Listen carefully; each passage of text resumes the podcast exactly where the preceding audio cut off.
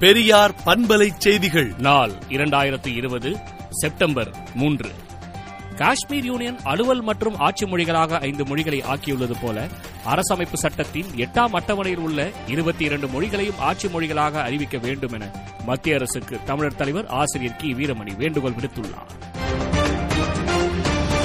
உலகளவில் கொரோனா வைரஸால் பாதிக்கப்பட்டவர்களின் எண்ணிக்கை இரண்டு கோடியே அறுபத்தோரு லட்சத்து எழுபதாயிரத்து எழுநூற்று ஐம்பத்து மூன்றாகவும் இறந்தவர்களின் எண்ணிக்கை எட்டு லட்சத்து அறுபத்தாறாயிரத்து அறுநூற்று இருபத்தொன்றாகவும் இந்தியாவில் பாதிக்கப்பட்டவர்களின் எண்ணிக்கை முப்பத்தெட்டு லட்சத்து ஐம்பத்து மூன்றாயிரத்து நானூற்று ஆறாகவும் இறந்தவர்களின் எண்ணிக்கை அறுபத்தேழாயிரத்து முன்னூற்று எழுபத்தாறாகவும் தமிழ்நாடை பொறுத்தவரையில் பாதிக்கப்பட்டவர்களின் எண்ணிக்கை நான்கு லட்சத்து முப்பத்தொன்பதாயிரத்து தொள்ளாயிரத்து ஐம்பத்தொன்பதாகவும் இறந்தவர்களின் எண்ணிக்கை ஏழாயிரத்து ஐநூற்று பதினாறாகவும் உயர்ந்துள்ளது.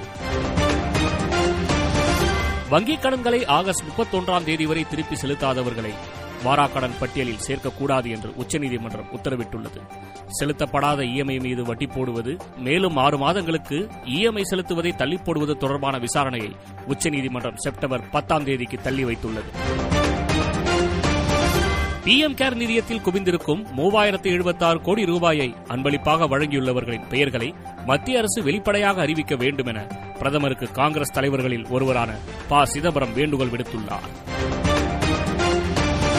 சித்த மருத்துவ ஆய்வுக்கு ஒத்துழைப்பு தரப்படும் என மத்திய அரசு ஒப்புதல் தெரிவித்துள்ளது. வரைவு வாக்காளர் பட்டியல் குறித்து மாவட்ட தேர்தல் அதிகாரிகளுடன் ஆய்வு நடத்த உள்ளதாக தமிழக தேர்தல் ஆணையர் சத்யபிரபா சாகு தெரிவித்துள்ளார். பல்கலைக்கழக இறுதியாண்டு செமஸ்டர் தேர்வுகளை ஆன்லைன் மூலம் நடத்த திட்டமிட்டுள்ளதாக உயர்கல்வித்துறை அமைச்சர் கே பி அன்பழகன் தெரிவித்துள்ளார்.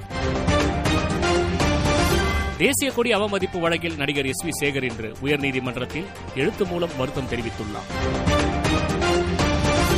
திமுகவின் பொதுச் செயலாளராக துரைமுருகனும் பொருளாளராக டி ஆர் பாலுவும் போட்டியின்றி தேர்ந்தெடுக்கப்பட்டனர். சம்பந்தப்பட்ட பொறுப்புகளுக்கு போட்டியிட விரும்புவோர் இன்று மாலை நான்கு மணிக்குள் வேட்புமனு தாக்கல் செய்ய வேண்டிய நிலையில் இந்த இருவர் மட்டும் வேட்புமனு தாக்கல் செய்திருந்ததால் போட்டியின்றி தேர்வு பெறுகின்றனர். மேலும் விரிவான செய்திகளுக்கு விடுதலை நாளேட்டை விடுதலை டாட் இன் இணையதளத்தில் படியுங்கள். பெரியார் பண்பலை செய்திகளை நாள்தோறும் உங்கள் செல்பேசியிலேயே கேட்பதற்கு எட்டு ஒன்று இரண்டு நான்கு ஒன்று ஐந்து இரண்டு இரண்டு இரண்டு இரண்டு என்ற எண்ணுக்கு பெரியார் எஃப்எம் நியூஸ் என்று வாட்ஸ்அப் மூலம் செய்தி அனுப்புங்கள்.